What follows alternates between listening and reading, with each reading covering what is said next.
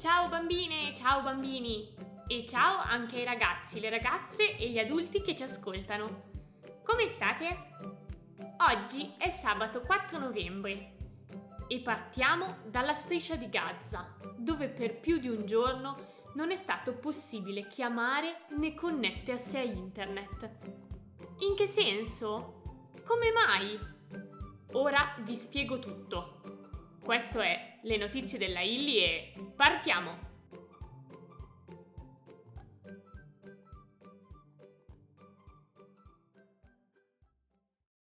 Senza rete. Niente telefono, niente connessione internet. Per più di 24 ore, dalla striscia di Gaza, dove si combatte dall'inizio di ottobre, c'è stato solo un gran buio di informazioni.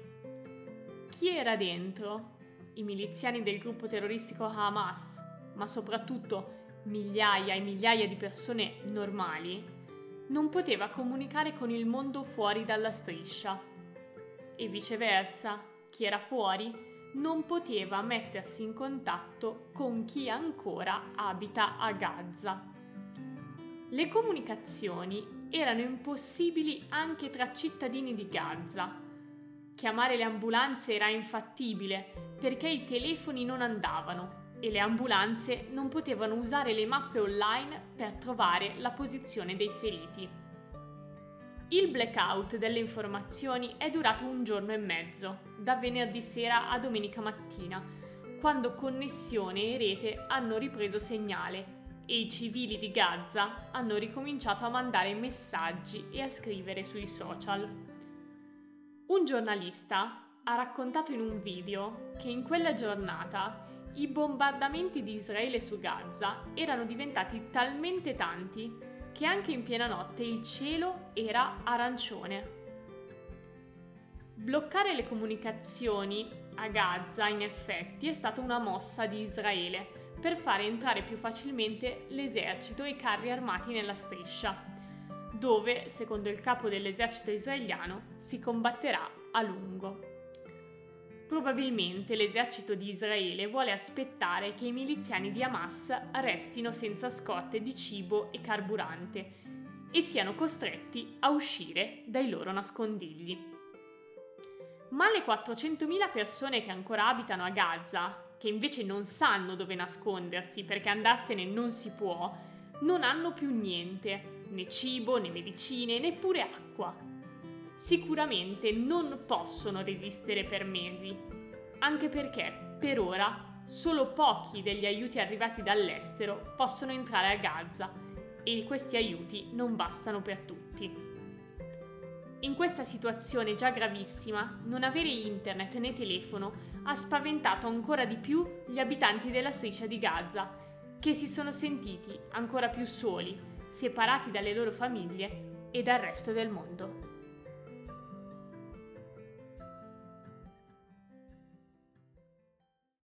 Uno scherzo riuscito. La Presidente del Consiglio italiana, Giorgia Meloni, è stata vittima di uno scherzo. A giocarglielo sono stati due comici famosi in Russia di nome Vovan e Lexus. Vovan e Lexus sono specializzati negli scherzi telefonici a persone famose. Rintracciano il loro numero e poi ci parlano, facendo finta di essere qualcun altro. Questa volta i due hanno recitato la parte del presidente dell'Unione Africana, un'organizzazione che raggruppa e rappresenta vari paesi dell'Africa la chiamata è durata 13 minuti, in cui Meloni e il finto presidente africano hanno discusso di temi seri, come l'arrivo di persone straniere in Italia e la guerra in Ucraina. Anche se ci hanno parlato ormai a settembre, i comici hanno pubblicato l'audio dello scherzo e rivelato la loro vera identità solo questa settimana. E l'ufficio di comunicazione del governo italiano non ha potuto far altro che ammettere che Meloni aveva abboccato allo scherzo. La notizia ha fatto ridere alcuni, ma arrabbiare tanti altri, che si chiedono com'è possibile che sia così facile chiamare e soprattutto ingannare un presidente del Consiglio? Le conversazioni di un capo di Stato su argomenti così delicati dovrebbero restare private e non possono rischiare di essere sbandierate ai 420. In realtà, proprio per questo motivo, il governo italiano ha un ufficio specializzato che organizza e prepara le telefonate con i capi di governo esteri.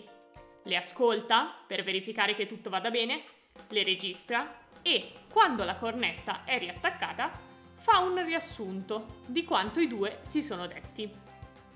Insomma, per un Presidente del Consiglio parlare al telefono con un altro, in teoria, è un'operazione che viene curata nei minimi dettagli. Questa volta invece qualcosa è andato storto e d'ora in avanti bisognerà stare più attenti.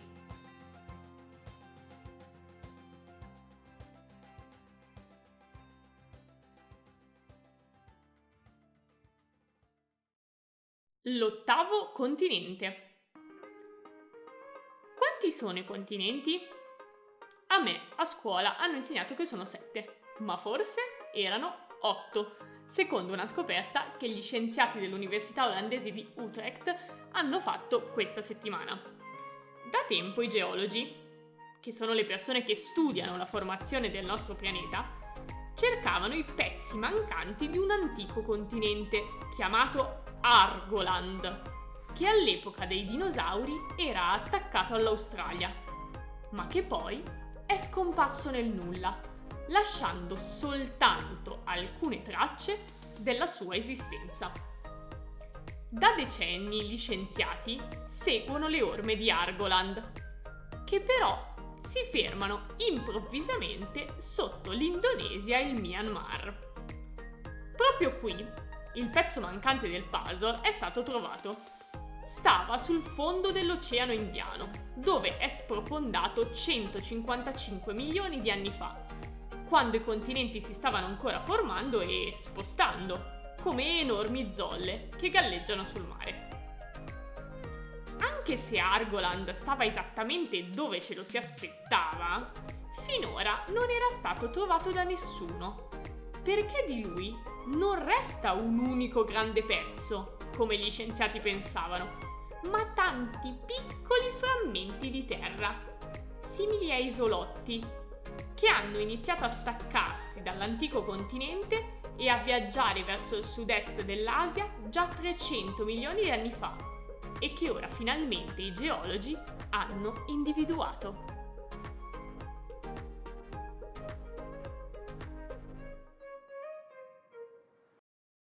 La fine delle zucche.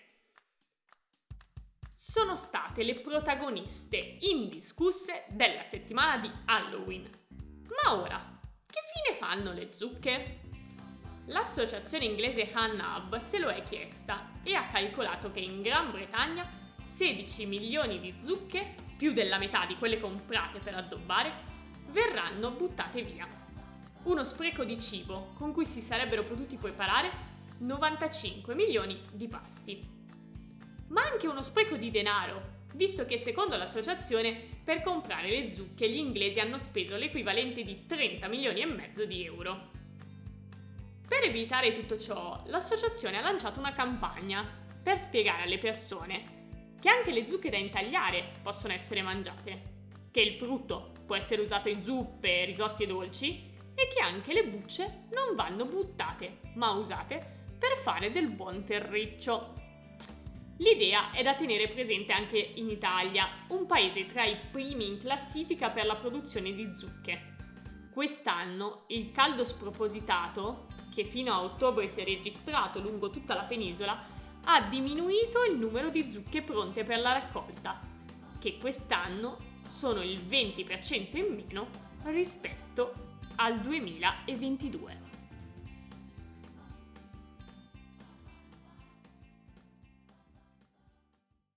Fallimenti da ricordare.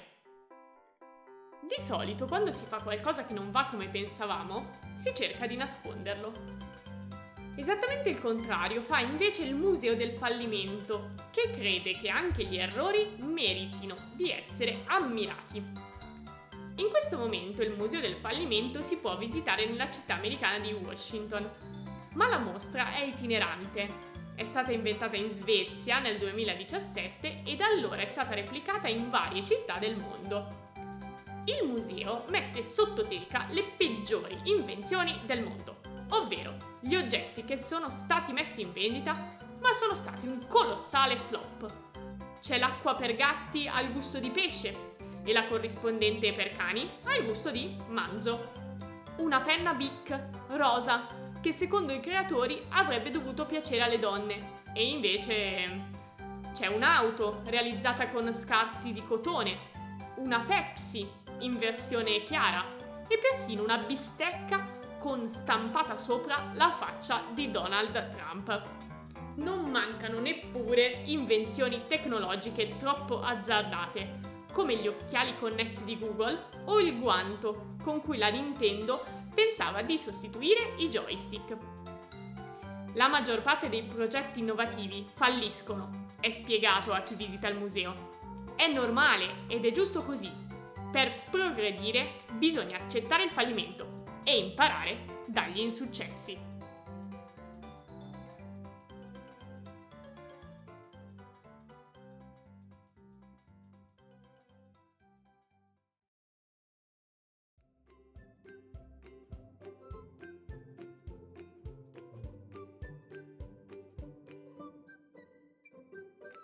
E con questa notizia salutiamo anche questo episodio di Le notizie della IRI. Ci sentiamo sabato prossimo. Vi aspetto. Ciao a tutti!